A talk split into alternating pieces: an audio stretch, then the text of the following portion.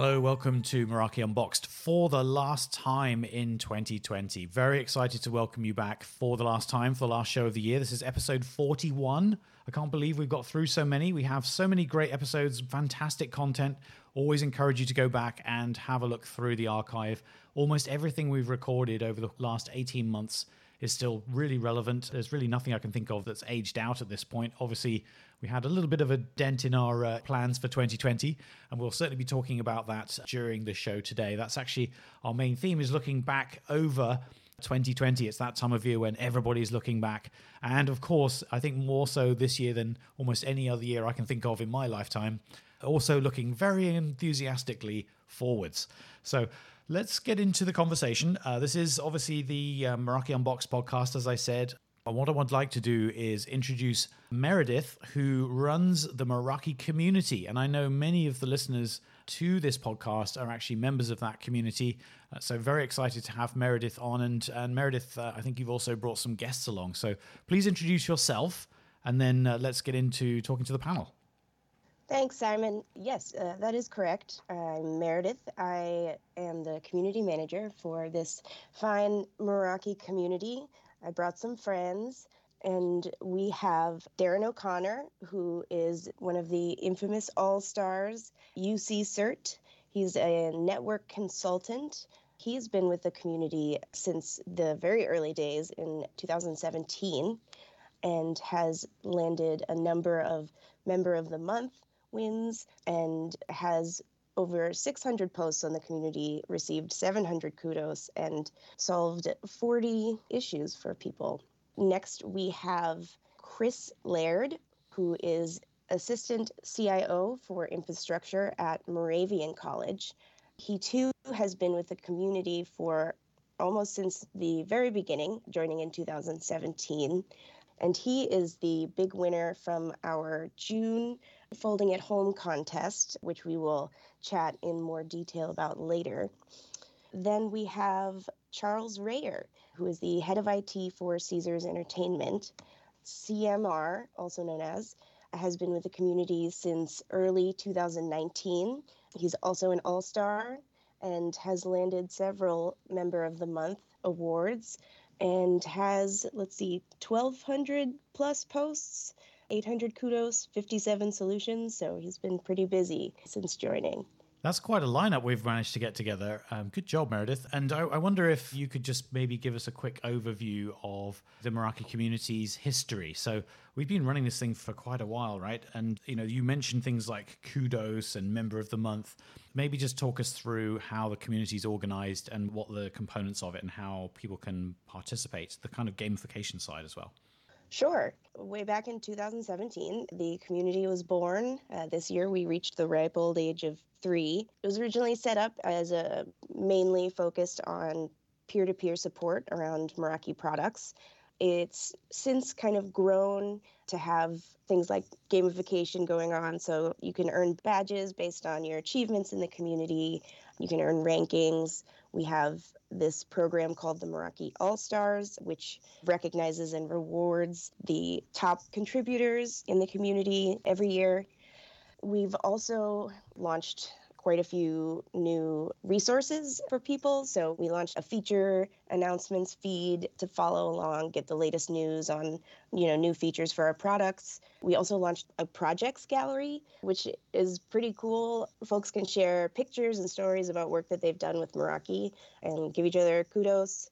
Uh, which is kind of our version of a, a, like button. And some super interesting stuff has come through there. Do check that out if you go to the community. I think my favorite one involves an MV and some bunnies. We also have several different language spaces in the community. We started with a, a Portuguese board that uh, one of our Brazilian technical trainers moderates for us. And then this year we launched a Spanish speaking board as well as a whole Meraki Go focused Japanese community. We've spent the year trying to keep our spirits up with some fun contests. So we like to run a yearly Talk Like a Pirate Day contest, mm-hmm. as well as, you know, mixing in some technical challenges that require a little more brain power. And I guess by the time this airs, we'll have run our yearly Gnome in the Home contest, which is a, a copy of the Elf on the Shelf, but with our beloved Meraki gnome. so I'm trying to figure out how you do a uh, talk like a pirate thing on an online message board. Are you going to give us a demonstration? you know, it's pretty amazing the amount of resources available for translating normal speak into pirate speak. You can write your whole post out into a translator, it spits back out, replacing lots of words with doubloons and ye old and uh-huh. yar. And it comes out pretty authentic. Having not met any pirates myself, I feel confident that I've got the language pretty down. so that's how you've been doing it then? it's a mix of uh, the translators and then looking at the extensive lists uh, available of terms and insults and phrases. I've got to admit that I did not expect that seven minutes into the conversation today we would be talking about pirates and how to talk like a pirate. That's not a direction I anticipated. So you just never quite know what's going to happen on a recording like this. It's the hot button issues. So let's bring the guests in. I'm super excited to, and we have a real international crowd. We had a quick chat before we hit the record button, and I heard some fellow uh, British accents on there. So welcome to all three of you. And I mean, I don't really know how to handle this from a who goes first thing, but uh, the list I've got here starts with Darren. I think Darren was the first person who jumped on the call this morning. So hi, Darren. Hello, thank you for having me. It's awesome to have you on. And you are the network person? I am the network consultant at UCCert. Perfect. And then I think next up was Chris. Yeah, thanks for having me today. Awesome to have you on, Chris. And then Charles. Hi, glad to be here. And uh, I think Meredith slightly uh, improved my job title from uh, head of IT in Caesars EMEA to being the overall head of IT. I quite like the paycheck that goes with that. Whoops. Or should I say, you're welcome? we can make up all kinds of stories on this show. So I think the first thing I was very keen for us to chat through was what our respective experiences had been like this year. Uh, we know it's been a year like no other, and I'm sure you're all, like me, you're probably hoping we don't have a year quite like this uh, ever again. I'm certainly curious to hear what it's been like for you, sort of reflecting back on that. So let's see. I'm going to actually pick on names at random because it's kind of fun. We just kick it off and then see where we go. So let's do it in reverse order. Charles, kick us off. So for me, uh, 2020, like I think quite a lot of people in the world, uh, around March time, everything shut down, everyone went home, and people were thinking, oh, you know, this is a couple of weeks off, and uh, here we still are. And uh, I think uh, for me, the biggest surprise of 2020 is that with having a lot of our users working from home, they of course took laptops home. We made sure we had VPN setups that supported vastly more people than they had previously done, which was a nice short notice task. Mm. But the biggest surprise to me was that most people have no idea how their home broadband works, how the home Wi Fi works, or what it even is in a lot of cases. I mean, we even had one senior member of staff who bought the cheapest broadband that you could buy and wondered why, when he was on a video call, nobody could really see more than about four pixels. So it was been quite a fascinating year into the mindset of how people buy network connections at home and actually really useful for our work going forward because people now understand why connections that we have between corporate sites cost so much more than what you get at home. Right. By you know comparing the experience of working from home on what they think is a good internet connection versus the experience of working from one of our locations where they're accessing data over connections to a central store, just the same as if you were at home, but it's a dramatically better service in the office than at home. Just paint a picture for us, Charles. Give us a picture of what your normal looks like prior to all this kicking off. Where are your employees? What's the setup? What kind of operation is it? Prior to the lockdown in March, we were almost an exclusively working at corporate premises company. Most of our corporate premises are casinos, of course. We also have a corporate head office and a few other places like that. And everybody, pretty much Monday to Friday, five days a week, would go in. And in the casinos, of course, it's 24 hours a day, seven days a week, but everybody would be working on site. We do have a number of mobile phones that we've given out to people. There were quite a lot of people who had laptops but it's more so they could use multiple corporate premises mm. with occasional work from home, maybe half an hour doing something in an evening or, or, that kind of thing.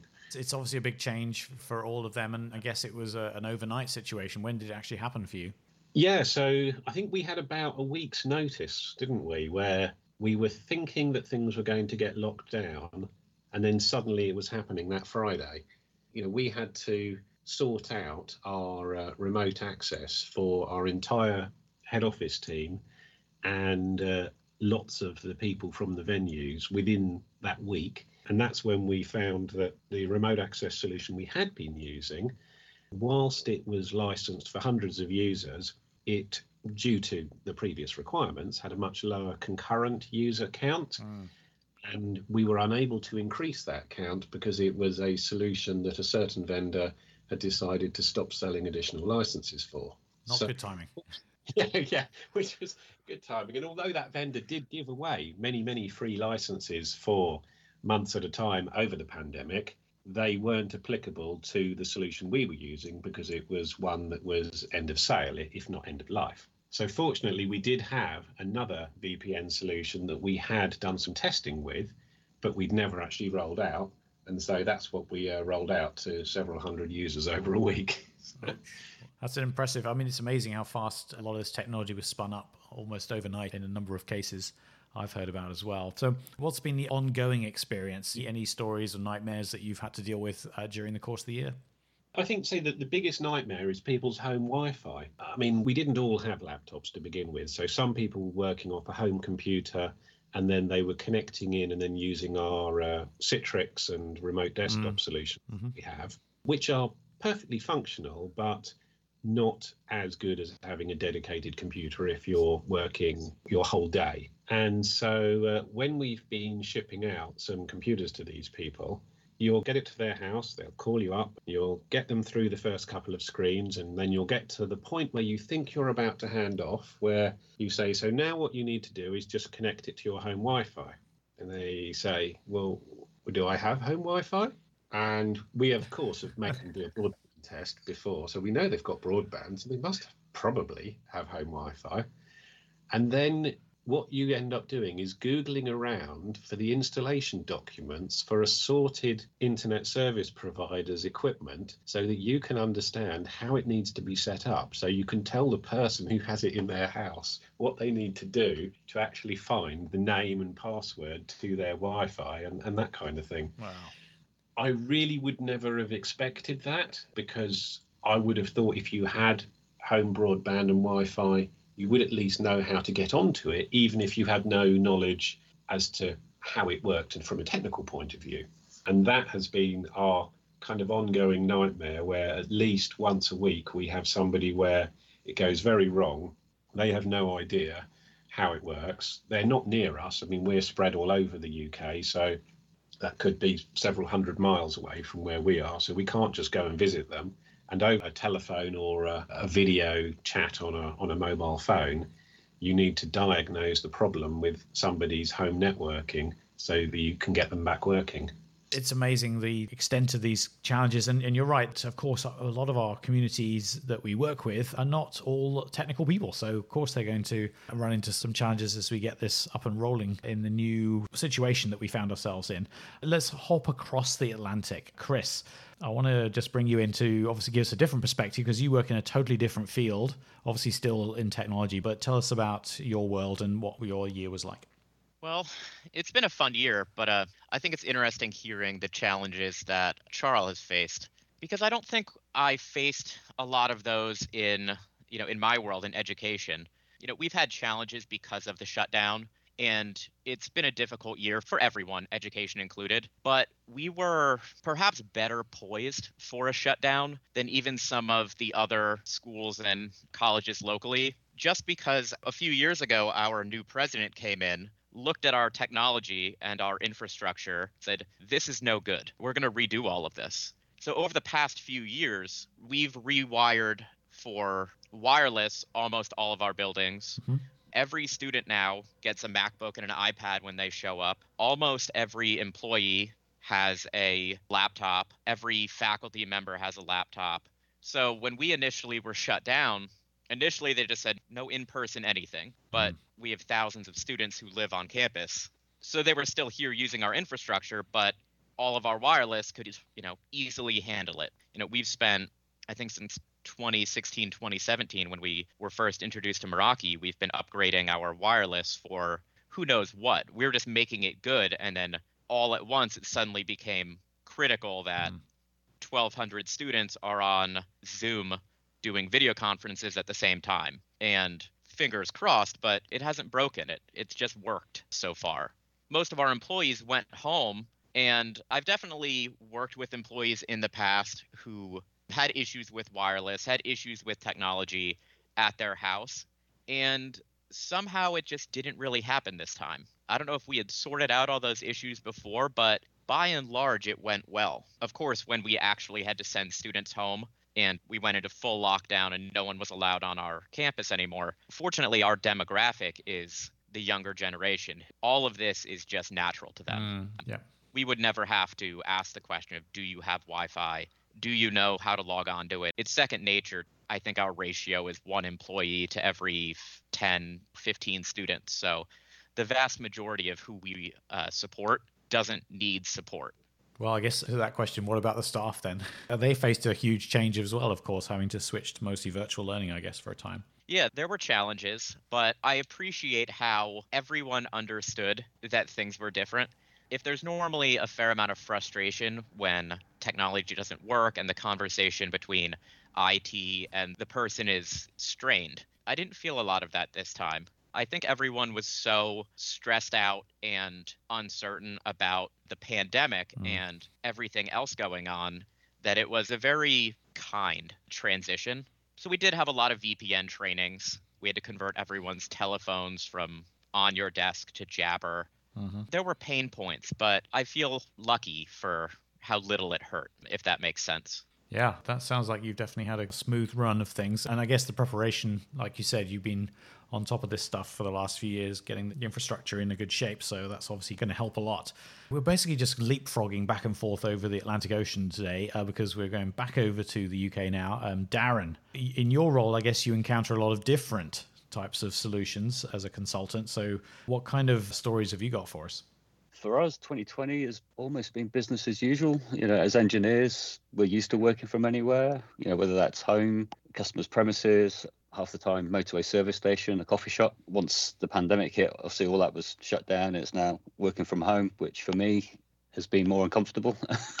right. You know, I'm, I'm used to being out there on the road. You know, one thing I have missed is the personal interaction with customers. You know, Charles is one of our clients. Once we went into lockdown, you know, we helped Charles with some of their telephony, you know, doing call diverts and assisting them that way. On a personal level, you know, we've got three small children at home, so that's probably proven more challenging. Yeah, we've had a, a couple of COVID scares with the children within their year groups testing positive. So we've had to go en masse to the local testing centre. Luckily, they've all come back negative. Doing that's been the new family trip out, all jumping in the car and heading down to the local testing station. On a business level, where we've been having conversations pre-COVID with customers, you know, around cloud security, you know, those conversations have quickly fast-forwarded to deployments cloud security, you know, such as Umbrella and AMP, you know, to protect customers' endpoints off their network. We've even managed during the peak of COVID full deployments of Meraki SD WAN and firewall solutions to some of our clients because they've all been locked down. It's been the ideal time to do those rollouts, right? Because um, the sites have been closed down. You know, getting site access has been quite good. Yeah, we were just actually talking about that on the last episode about how some of these infrastructure projects in some cases being put on hold but in other cases they've been easier to actually progress because obviously yeah, it's, it's been much been, easier to get the, the shutdowns for the network. Yeah it's, it's kind of played to our advantage kind of so to speak. You know where we've needed a weekend or something to get access to swap a firewall out we've been able to do that in hours which has proven helpful. Very nice all right. Well, so definitely some experiences there. And I think everybody, and including everybody who's listening to this, has also got stories of their own. We've all been through our own different experiences of the year. Let's just have a look at the community. I know that uh, obviously, Meredith, we're very keen to talk about that. And of course, our guests today have come to us via the community in the first place. Maybe give us a, a kind of a 2020 recap for the community.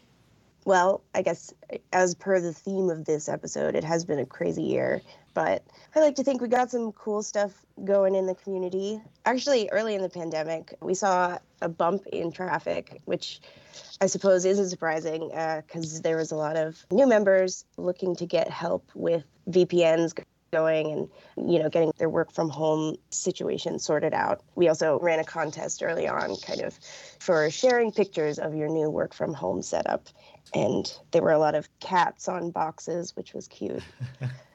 and then some cool stats. The year happened, we continue to grow. We are almost at 50,000 members, just above 48 right now. And then over the course of the year, we had 30,000 posts and over two and a half million visits. Wow. So y'all kept coming. That's impressive numbers. Um, Yeah, I think one of the, the coolest things that went on in the community this year was related to this project called Folding at Home which a colleague pointed out to me as a cool thing to share with the community. And then we thought, well, why not also involve swag? So we decided to turn it into a contest. The project is called Folding at Home. And I'm sure everyone in this conversation understands how it works better than I do. But from my loose understanding, it is a software that allows you to donate spare processing power from your computer to help with running simulations for research to help either find cures or vaccines for a variety of different diseases. And the, the main focus this year, obviously, was on COVID. Would you say I characterized that correctly, Simon? Does that sound right to you? Yeah, I mean, that sounds very much like my understanding of it. I think I remember this kind of technology when we were searching for aliens. I think that's probably still going on. SETI at home was one of those things. And of course, people also can use these technologies for mining cryptocurrencies, but this is a much more worthy course. Of mm. course, I, am curious to hear uh, if any of our guests have actually been uh, participants in this and how you've been getting on. I think all three of them have been participated, and Chris Laird was the. Uh, far and away the top winner of the last round that we did as far as earning the most points by donating the most. So, what does this actually look like, Chris? Give us a picture of how you set this up. Like, what do you run it on? What am I running on? I sometimes feel unfair for competing under my name against the other contestants who don't have the number of computers I have. I remind myself that the end goal, you know, it's not about the competition. It's about trying to contribute to a vaccine, right. which, you know, thankfully has happened. But, you know, what I'm running on when we shut down, we had 100 classrooms. It's a little more than that, but roughly 100 classrooms, each with a uh, relatively new Mac in them. We have an esports team. You know, it's it's a budding esports team. So they have a lab with new gaming computers with some sort of graphics card in them. I don't know the model. Oh yeah, super um, powerful. We have a graphics art program with all of their high-end graphic design machines, and all of them were just sitting empty. You know, the state shut down and they said no one's allowed on the property except for, you know, absolutely essential people. And then Meredith posted the folding challenge and um, but hey, a way I can help. This seems fun. You know, you mentioned crypto mining. You know, if I did that, I think I would go to jail. I believe I believe people have tried to sneak that in at their companies before, mining on their work computers, and that's a bit of a no-no. But my boss, uh, as soon as I mentioned it, he uh, said, "Of course you could do that. That's a good way to contribute." It's awesome. Uh, pushing it out was pretty easy. We used Jamf on all of our Macs, so it took about you know an hour to capture the install process, capture the configuration, and then push it out to 150 computers all at once. You know, pushing it out to our esports machines, which are not Mac because gaming. You know, that was pretty easy too. You know, from there it just kind of ran. I would note that in the initial competition, I was far and away producing the most. I thought that was pretty neat. That's not true this time. I don't know what some other people are running, but I am being crushed this time around. It is You've inspired them. There's nothing like a bit of healthy competition to uh, to bring out the best in us. Oh, uh, I yeah, agree. It, it's fun watching it this time.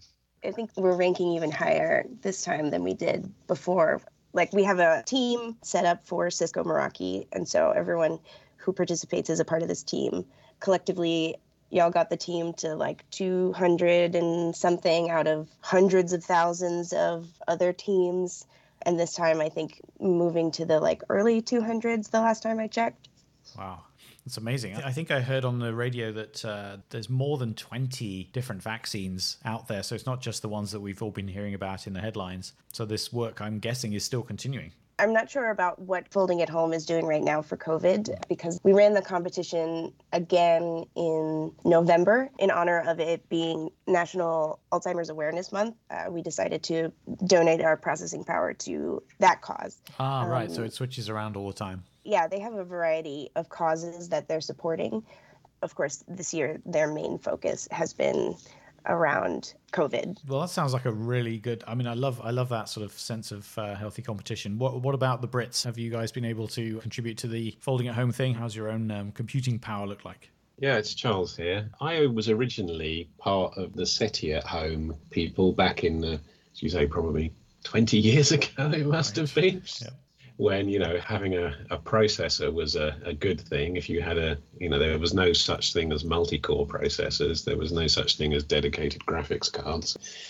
That was kind of a, an interesting time back then. And when that became folding at home about i think 15 years ago I'd had a competition with some colleagues at Caesars, and we had sort of dual processor workstations, which were the high end of the day. And we actually did pretty well in folding at home then. When the more recent competition came up, I thought, well, let's give it a go now. And I put a couple of machines on it. And in, I think it was something like five hours, it had produced a higher score than the year that I had managed to achieve, or, you know, the year's worth of folding at home score back 15 years ago. Mm. And this, to mm. me, was fascinating because it shows how the, the processing power of computing has gone up so much in the last you know couple of decades that one year's worth of work can be condensed into less than one day. Yeah. It's, I think it's I think it's it's incredible the progress as you know networking is part of that computing industry and uh, the amount of power that we have available to us in processors that allows us to do so much more you know whether it be you know intelligent networking whether it be helping out for you know calculations to try and map protein changes and things for medical purposes so it's an amazing time that we live in now. Mm, definitely is. And uh, yeah, you definitely reminded me of Moore's Law there. It just seems to be keeping on going. And we've even got vast amounts of power just in our smartphones now. It's amazing how things have changed. Okay, so I think I'm curious to hear about looking forwards. So 2021, we're almost there. We've almost made it through this very challenging year in 2020. So, um, Darren, tell us about 21 for you. What are your aspirations for next year? I guess for the kids to be back at school full time with right. no scares, that'd be uh, very welcome. Yeah, looking for the positives. We're getting more inquiries around office moves, you know, people downsizing their premises. So we've seen some traction there and more of the same of the rush to digital transformation yeah, as companies continue to move their infrastructures to the cloud. I guess that will continue well into 2021 and beyond. Yeah, I think that's one of the interesting ones is that I think one of my favorite things, I said it last week on the last episode as well, which was around COVID being the, the most powerful instigator of digital transformation we've ever had. And so yeah. there's a lot of that going on. And I think those projects will continue for a while yet. So that should be a, an interesting component of 21 for sure. Yeah, definitely. And as you said, it's taken the people's plans from five, ten years and just brought it right forward. Yeah, what about you, Chris? Obviously, colleges, same thing again. Everybody's very keen to get back to in person learning, and obviously, there's still some variability in that. But what are you looking forward to next year? You know, I think my answer is quite similar. You know, we're transitioning faster than we ever expected towards a zero trust network. When everyone's on campus, when everyone's here, it's relatively easy to segment and protect all the things that need protecting it's relatively easy to add new requirements, add new layers of security anywhere we want. That has changed very quickly with everyone spread around the country. Mm-hmm. And we're not sure that even if, even when, not if, when, this is all behind us and we're fully reopened, education for us will ever look the same. You know, education has been changing for a long time. You know, it used to be blackboards and chalk, and now so much of it is online and in the cloud. Mm-hmm. But we've gone from a few classes online in a digital format to all of them. every class has had to learn how to teach online, teach remote. Students have learned that they don't always need to be in a classroom, they can do it from everywhere. Employees have learned the same. HR has learned the same. Employees don't always need to be here to do a job that can just as well be done virtually. Mm-hmm. That is accelerating how we approach our security, how we approach our network. We've had to start thinking about projects to reinforce and beef up certain parts of the infrastructure just aren't needed anymore. That energy is needed elsewhere. You know, we don't need to constantly look at improving the wireless when that money could be better spent improving the VPN, mm-hmm. improving the firewalls and the edge, or adding new security products in the cloud. Outside of that, I'm interested in, excited in, and I've spent a lot of time talking with our director of information security about the industry's move to passwordless authentication. Like everyone, passwords are our main headache. They'll they're always the main headache, mm-hmm. whether they're phished or hacked or forgotten or pick the problem with them. And now finally we are talking to vendors and companies that passwordless is here. It's been accelerating so quickly. I'm I'm pretty excited to see what 2021 has to offer in that world. What are those alternatives that you're thinking of? I'll try to avoid name dropping companies. Yeah. But we've been looking at the partners of the FIDO Alliance, and there's some companies already on the market. There's some new companies on the market. We've spoken to some bigger, more established network vendors who say they hope to bring their passwordless offering online in 2021. And they make heavy use of your smartphone if you need a one of those little USB dongles mm. for your private key, public key authentication.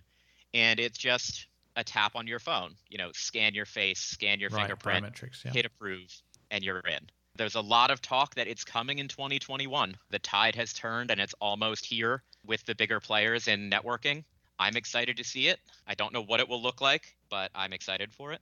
I think it's very interesting what you were saying there about a shift to more focus around beefing up the security side of things. And that makes perfect sense, of course. If people are not all co located, then the job of a firewall is made that much more difficult because your perimeter is harder to identify. So then it becomes all the more important to look at security at every layer within the IT infrastructure, I guess. Exactly. Okay, well, um, thanks for that. Charles, tell us about your excitement and enthusiasm for 21.